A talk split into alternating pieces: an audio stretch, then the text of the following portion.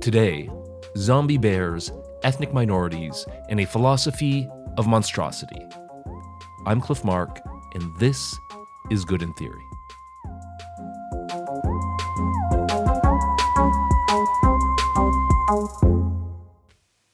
Welcome to the Good in Theory Halloween edition. Today we have Paul Sagar from King's College London back with us. And uh, Paul, you have a spooky thought experiment for me today. I certainly do, Cliff. I'd like you to imagine two different scenarios. In the first scenario, you're being chased through the woods by a very hungry grizzly bear. Okay, How does that make you feel? I'm very afraid. You're very afraid. Uh, if I'm not already dead, my heart's pounding. I'm running as fast as I can. I'm trying to think whether I'm supposed to climb trees or supposed to make a lot of noise and like look big. I don't know, but uh, you know, I may have soiled myself, and I'm on my way out of there. Okay, that, that all sounds pretty reasonable. Try this scenario, scenario two.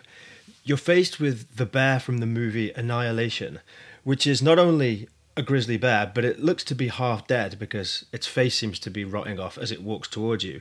And every time it opens its mouth, rather than growling like a grizzly bear, the voices of dead people that it's eaten start emerging. How do you feel about this bear? I gotta, I gotta tell you, Paul. I don't feel, I don't feel very good about this bear. I feel. Okay, so I think this is interesting because this bear is obviously also scary. I also want to get away from it, but zombie bear with the voices of dead of dead human victims coming out of its mouth does not produce the same sensation in me as regular grizzly bear Right, absolutely. it's creepy. It's unnatural. In this case, I think there's more of a chance I have like a kind of disgusted fascination, but I'm also I don't I don't think of a grizzly bear as a disgusting or repellent being in itself. But the zombie bear is an aberration and should not exist in our world and it's making me feel very uncomfortable in a way that isn't just isn't just fear. Right. There's something else about this, right? You're afraid in both scenarios, but in the second scenario, there's there's like the hair stands up on the back of your neck. There's a sense of you want to get away from this, not just because it might eat you, but because it's it, it has something about it which is intrinsically more disturbing and threatening. It's hard to even find the words to describe it. It's not right. Yeah, It's, it's, just gross. not right. It's, not yeah. right. And, and and the words that are sometimes used to describe this feeling are the uncanny or creepiness, or that that, has lots of different meanings in different contexts, or sometimes the German word unheimlich. Um, but this idea of, of not right, there's something wrong about this, and, and it makes me feel deeply, not queasy, but uh, unsettled in a way that goes beyond physical fear. There's something else about the zombie bear. And the question then is why? What's going on here? Why is this one so much more disturbing than the first? Because it can't just be fear. Because, yeah, we're afraid in both cases, but we're not afraid in the same kind of ways. I fully get the distinction about why zombie bears are scary in a different way than regular bears. And I can think of other examples like why haunted houses and monsters are frightening in a different way than war or natural disasters. But I don't know if I can get much further in explaining why than to just say that some are kind of unnatural and creepy and don't belong in this world, and others are just fearsome. So, I mean, your thought experiment. Uh, what do you think? Good. So I, I have a theory about what sets apart what we might tentatively call monsters, although that's a broad category and it's not clear this theory is going to explain all monsters, but monsters like the zombie bear or some more traditional depictions of things like Dracula or or uh-huh. To use an example from one of my favorite living philosophers, David Livingstone Smith, he has this idea of a dog that's running towards you, and as it gets closer, you realize it has the head of a lizard. Um, these, yeah, these kinds of things that make you feel like, oh, this isn't right, and that, that that feeling you were trying to put into words of there's something not right about this is a violation of the natural order. I think that's pretty accurate. I think that in these kinds of cases, what's m- being messed with is our intuitive sense that there are certain categories that should never be violated and certainly shouldn't be mixed together. And when they are mixed together, we really don't like it. We have a very strong intuitive gut reaction. Okay. Let me just ask you before we really jump into the details of this theory. Is this something you mentioned is coming from like some other research you were doing on something else? Yeah, so, so I've been working away on, on a, a big project to do with why why we might consider that all human beings are equal and some very foundational uh-huh. moral senses. I hope that all your listeners agree. But putting that aside, uh, what I've been interested in recently is the idea of psychological essentialism which is a theory about how human beings process the world and why we tend to think the world divides up into neat categories and probably why we don't like it when those categories are violated. Um, so the background here is is this wider theory called psychological essentialism, which is very interesting once you once you pick it, pick into the details. Okay, then I want to pick into the details. So this is going to mean a little theoretical detour let's figure out what psychological essentialism is, and then we'll uh, come back and see what it has to do with monsters. So let's break it down and start with um, what is essentialism? So it helps to think about it in terms that we might be familiar with already. So there's a famous legal verdict that it may not be possible to define pornography, but you sure know it when you see it right? But there's a sense there that it's got something about it, a certain kind of quality that makes it not just erotica uh, or not just sort of some, some other form of art, but but pornography has a kind of there's an essence to it that we kind of know. Right. We know it when we see it. So you're talking about back in the 80s, there were all these legal battles over pornography and obscenity, and you know the, they want to outlaw porn. And the trouble is, if you're a judge and you're trying to give a definition of it, you say I don't know, shows nudity, there's sex in it, people are getting horny. Uh, no matter what definition you give, it winds up picking up things that don't seem like porn. So old, sexy novels, Victorian novels, um, erotica, stuff like that, right? Good. So they meet all the definitional criteria that propose of porn, but everyone knows that that wasn't porn. I, but equally, most people know porn when they see it. They know the difference. Another one might be, you know, what makes somebody funny. You know, we all have friends who are, you know, who like that's a that, you know, like a bit like in Goodfellas. Uh-huh. Ah, you're a funny guy, Tommy. You're a funny guy. But it's very hard to say what makes somebody funny. Okay, they make you laugh, but that's not really the essence of somebody having a being a, not just not just someone who is funny. Right. like there's there's people they could tell the exact same joke or do the same kinds of jokes. One is funny. Yeah. One person has it. Yes, yeah, yeah. And, and one doesn't. And some people have that kind of essence of being funny, of, of being able to uh-huh. make people laugh. And and it's hard to put your finger on exactly what that is, but you know there's something about them. You know there's something there. Um, so uh-huh. the, the essence is often the thing that gives gives something its nature.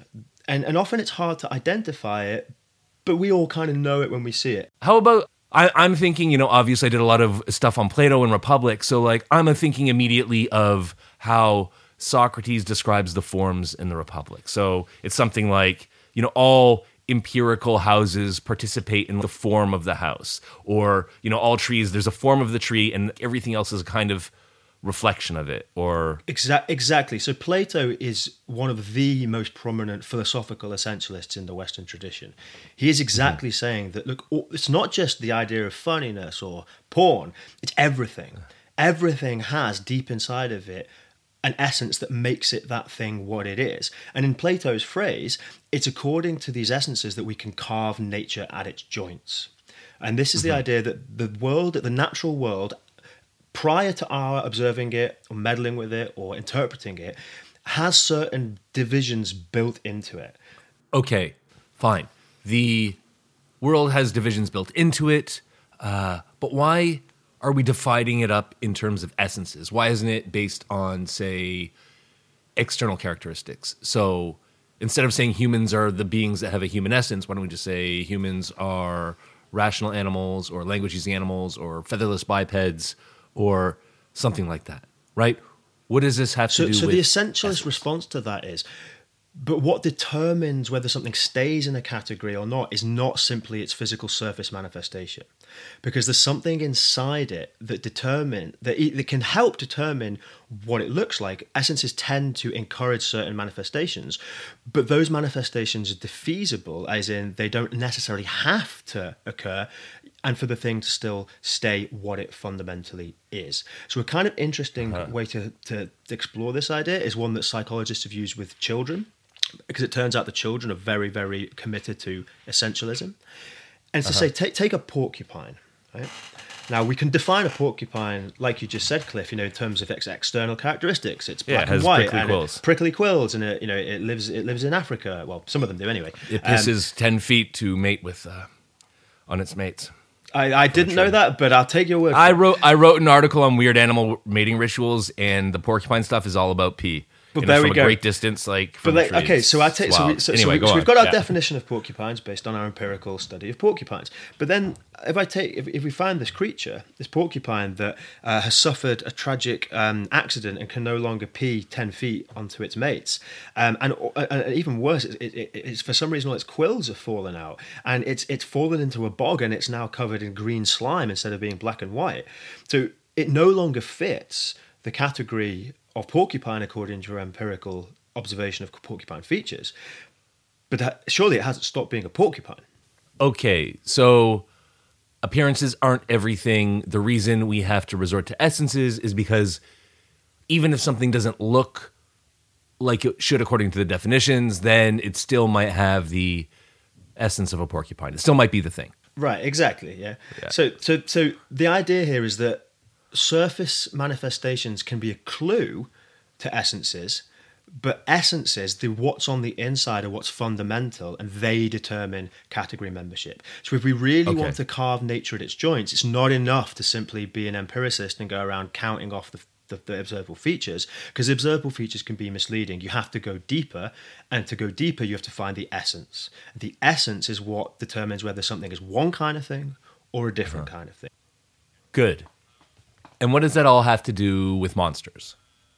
Well, what seems to be going on potentially with monsters is that they offend our intuitive sense that things have essences and that there are natural categories which shouldn't be violated, which delineate how nature itself is, why it should be carved at the joints in these ways. So, to go back to our example of the zombie bear, bears to our minds are a, specific kind of animal that has sort of beariness inside them and they're not supposed to be dead right bears are part of the living animal kingdom and they're supposed to be alive they're not supposed to be And it's supposed to growl, it's not supposed to say. When when they're supposed to growl, they're not supposed to scream the dying words of their last meal, right?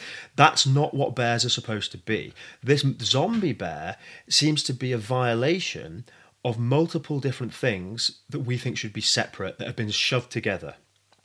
So, one hmm. potential explanation here is that this messes with our intuitive sense of how the world is composed and gives us that sense of this, exactly as you put it earlier, Cliff, this is unnatural. There's something not right about this.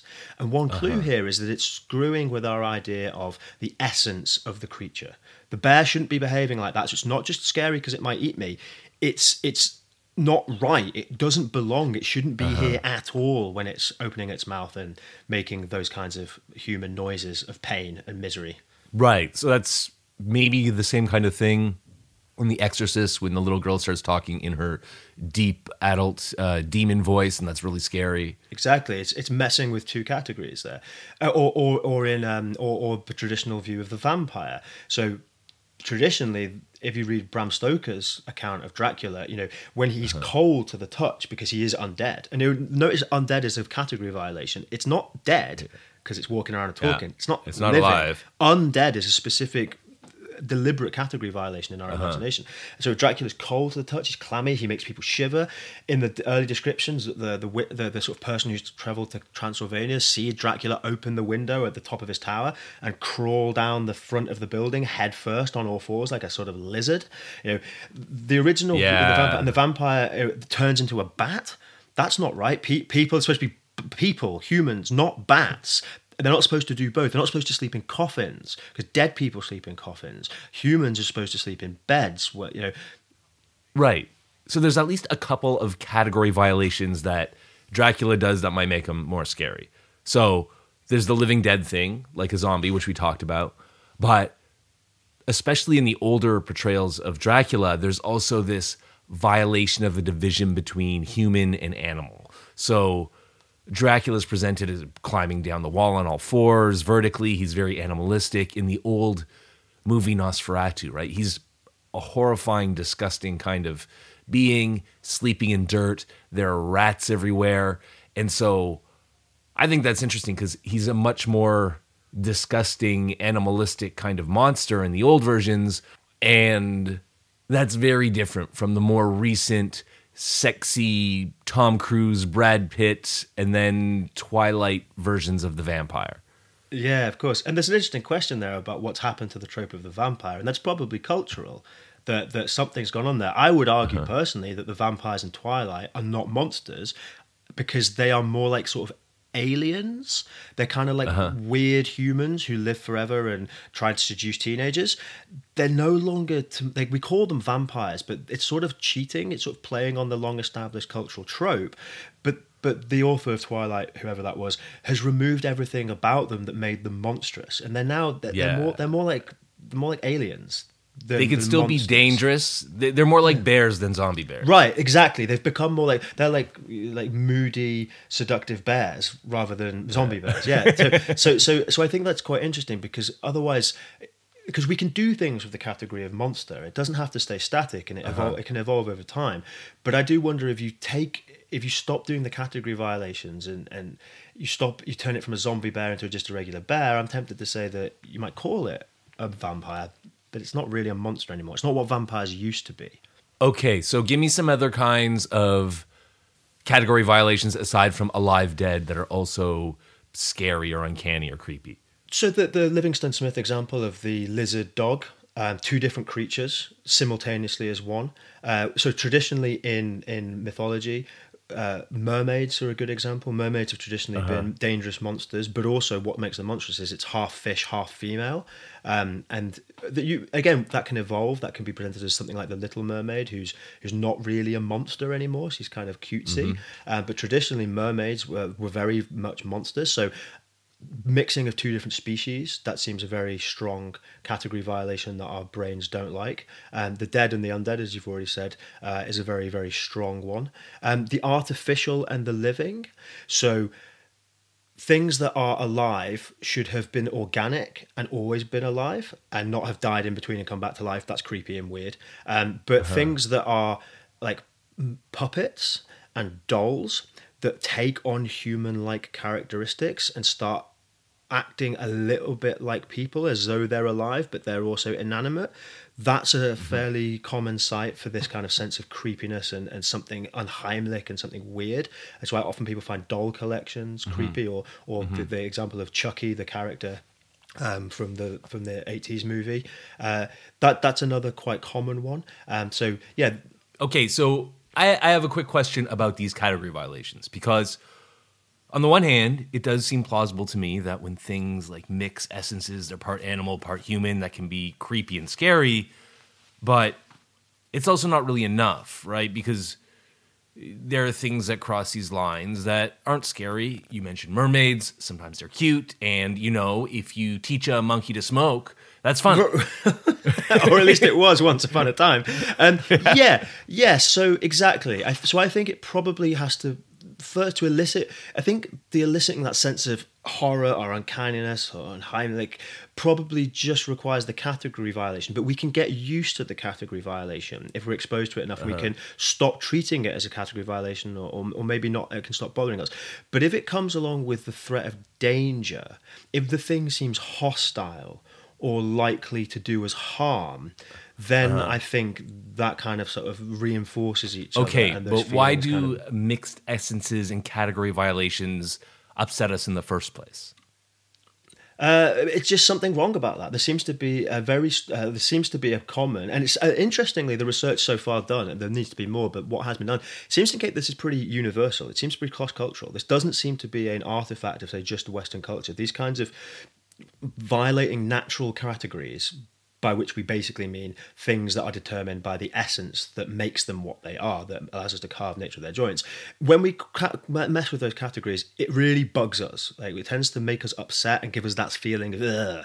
And when you mix it with with physical threat, it, it gets nasty. So to summarize, we're talking about essentialism that says the world's divided up into different categories, different species, alive, dead. There's monkeys, there's men, but there's no monkey men. And when something does violate categories like that, um, it upsets us. That's why things are scary. It's why some things are scary. It's why some things give us that sense of creepiness or horror or whatever you want to call it. It's not a purpose. This theory won't explain everything, but it seems to me to get at something important about what's going on. Okay, that's essentialism, but why is it psychological essentialism? Right. So this is the kicker. Remember, we, we've we started off talking about psychological essentialism, but then we started basically talking about essentialism as though essentialism were true. The kicker is that essentialism is false, right? Things do not have essences, right? You saying that there's no fish essence different than a man essence? Absolutely not. Since the Darwinian revolution in biological science, we know for a fact that there are no essences that determine species membership. And it's no good saying, oh, but what about DNA? Which is the classic response Uh-huh. that people like you and me who don't actually know anything about science will say, but it has fish DNA, not horse DNA, therefore it's a fish, not a horse. But of course, that, those are just words that we, we use to make it sound superficially scientifically respectable. We don't know what DNA is, you and I, Cliff. I mean, a biologist will, but we don't. What we actually mean is it has fishiness on the inside, and I'm going to reach for the scientific lingo in my, you know, cultural matrix, and I'm going to call it DNA. I don't actually know what that means. Um, and what's interesting here is it's the power of our intuitions presenting itself as kind of tracking the world and reaching for justification because we think that the world is divided up into these natural kinds. There are trees and there are sparrows and there are ah. porcupines. And that's because, you know, look at the world. You can just see that they're out there. They're different kinds of things, right? Right, right, right, And why they're different? Well, because because they are, right? Because there's bits of them that are not the same as other bits. And it doesn't matter if you take all its quills out and cover it in green slime, it's still a porcupine because it has porcupineness Yeah. on the inside. Yeah, yeah, yeah. But this is all going on in our heads. If you talk to biolo- biologists, like scientists, real scientists, they'll tell you Uh-huh. that species classification is incredibly complex. It actually changes based on different contexts. It's not simply about DNA. It's not simply about which animals can reproduce with it with other animals. It's much more complicated than that. And there are no hard and fast distinctions between species in the animal world. But we find that so difficult to accept and so difficult to believe because we are psychological essentialists. We th- interpret the world as though it has firm categories, even though in fact it doesn't. But why do we do that? So there's a good evolutionary explanation for why we think the world is made up of categories that exist according to nature, according to simple essences that determine what they're supposed to be like, because it allows us to navigate the world very, very, very quickly. Because most things that superficially look the same are members of the same categories, and they tend to behave in the same kinds of ways over time. So, you know, if you think, oh, well, that big orange and black cat that ate a member of my tribe last week. Oh, there's another one that looks just like it. Um, I wonder if this one would like a belly rub. You know, creatures that reason like that, they don't they don't hang around, right? The creatures that go, that thing is the same kind of thing as that thing. Those things are all the same, and they all behave in the same kind of way because they have something that makes them that category of thing. There's obvious evolutionary adaptative reasons why human beings would have been rigged up this way, but it doesn't make it true. It doesn't mean that the world is like that. It just means that it's been very advantageous for us to think that the world is like that. Okay, so we have got like a uh, Darwinianly motivated Kantianism, right? so, because of evolutionary reasons, because of the primordial tiger that eats us, uh, there's this pressure to start dividing up the world into categories so we can make generalizations and um, we start thinking in terms of essences. That's how we think the world is. But then uh, when we send out our scientists with their clipboards and their microscopes and they break down the data, they find out that all these categories that we've been thinking in terms of, all these categories that we've been putting on the world, they're not tenable at all, right?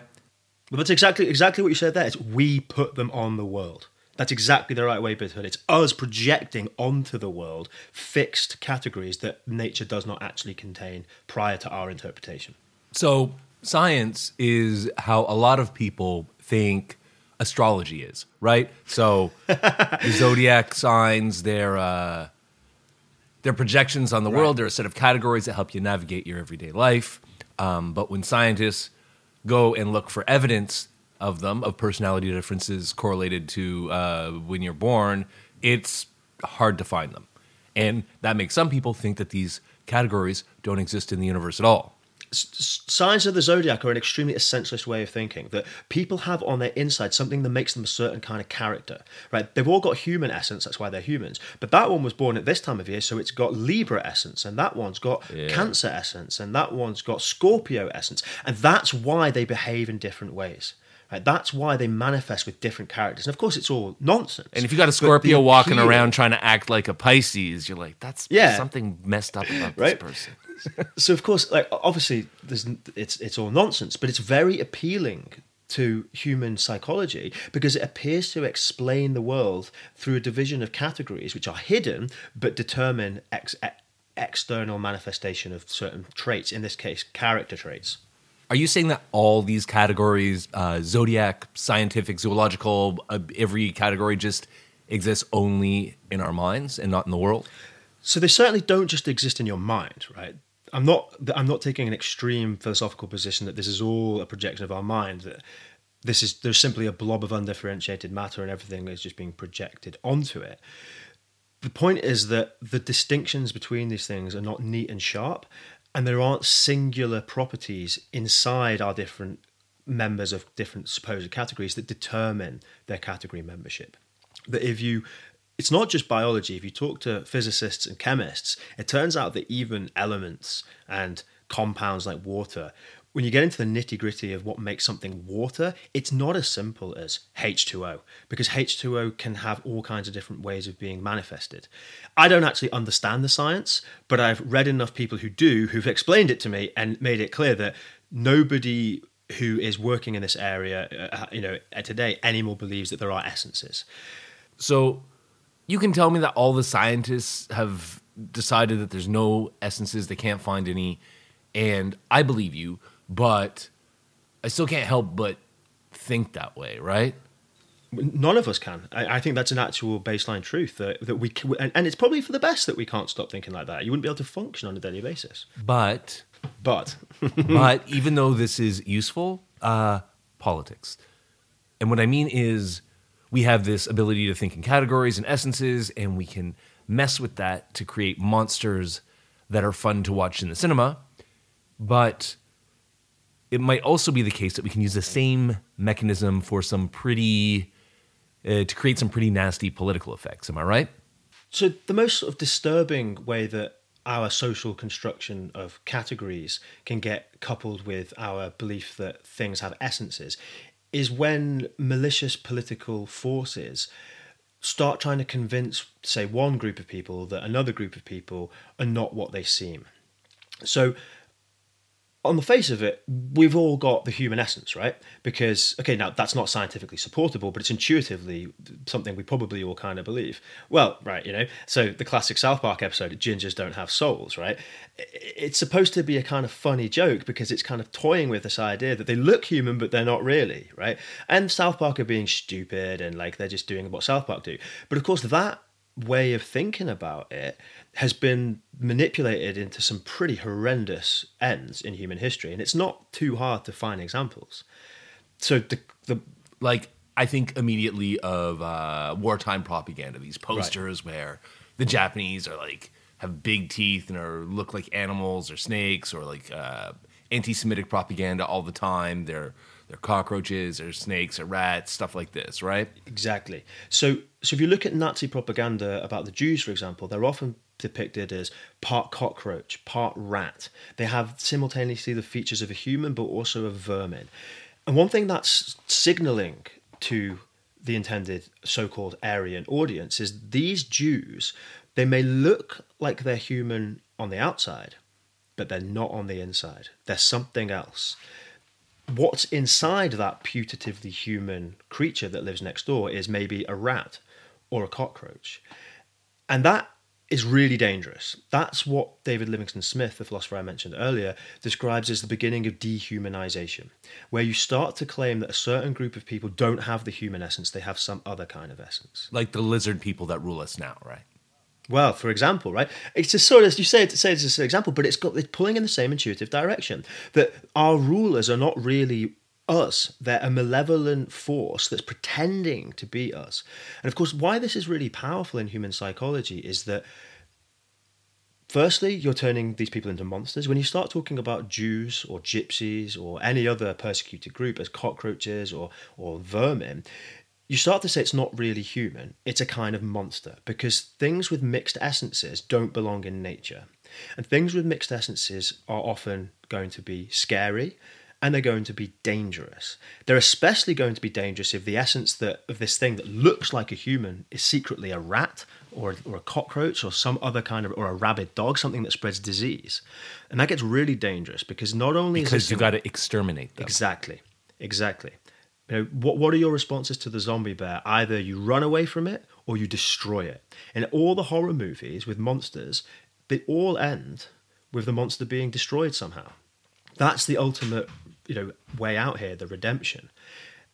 But of course, when it's real life, when it's politics, what you're saying to one group is that other group that looks like you isn't like you. It's a hidden threat. It's a diseased animal posing as a human. And not only is it a threat to you, is it something that you should destroy? You have a duty to destroy it. And that's not just like every side in war propaganda. You also see the same kind of language when people are talking about uh, anti-immigrant rhetoric. Like there's always a language of swarming. And, Yeah, exactly. So, so there was outrage in the UK not too long ago. Uh, this woman, Katie Hopkins, who's now sort of been banished from our shores and sent somewhere else. Um, I think to, to over to the United States. Um, what, what she was a, a sort of outrageous sort of kind of our equivalent of a shock jock, but she described um, uh, uh, Syrian refugees as as like cockroaches.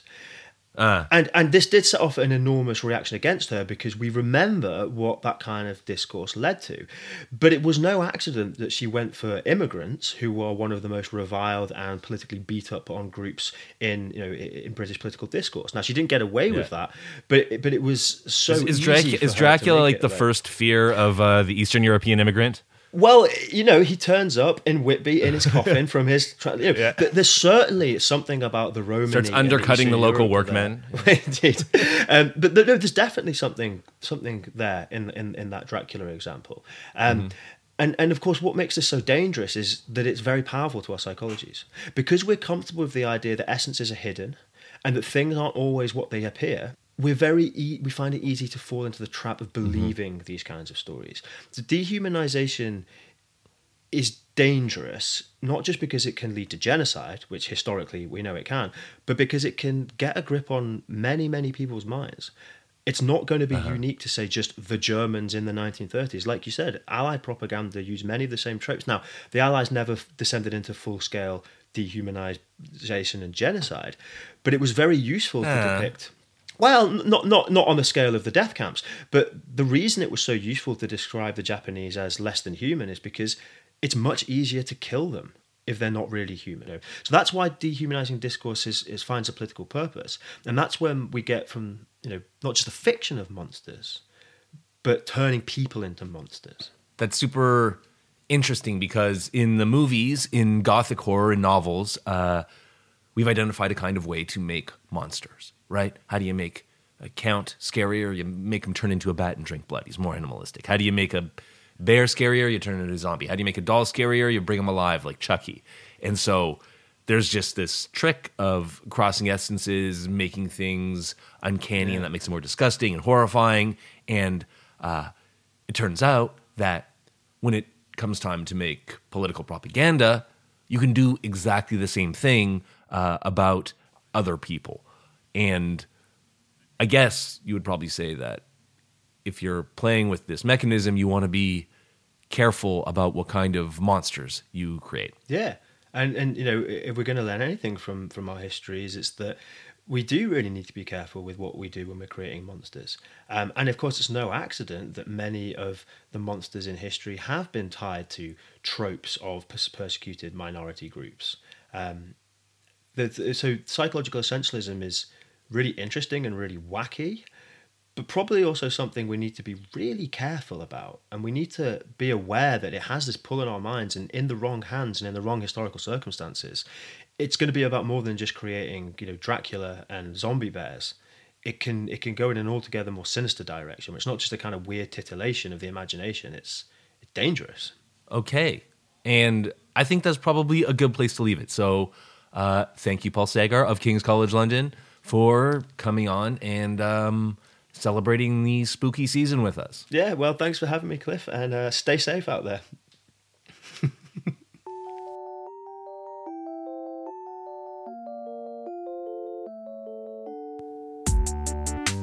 Thank you, as usual, to Sep for editing help and for episode art. Thank you to Clayton Tapp for his amazing Halloween remix of the theme music he made in the first place. And also to Abby, Dan Walski, Rashul Zucchi, and Bill Rogers, all of whom decided to support this podcast on Patreon. Thank you. I appreciate it. You're really helping me keep it going. And if you, listener, would like to support us on Patreon, head over to their website, patreon.com slash good in theory, and they will tell you how to send us money.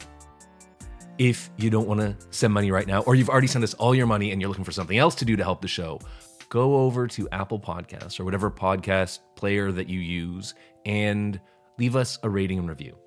Big shout out to Apple Podcast reviewer A Crazy Newfie, who sent a five star review entitled Listener Beware Side Effects May Include a Sudden Interest in Philosophy. The review reads This man made me take a philosophy class in university my first semester. I now have to write a 15 page term paper. Thanks, Cliff. Well, you're very welcome. A first year philosophy class can be a lot of fun, and 15 page papers are where you do all the learning anyway. And thank you for your review. Good luck with the course.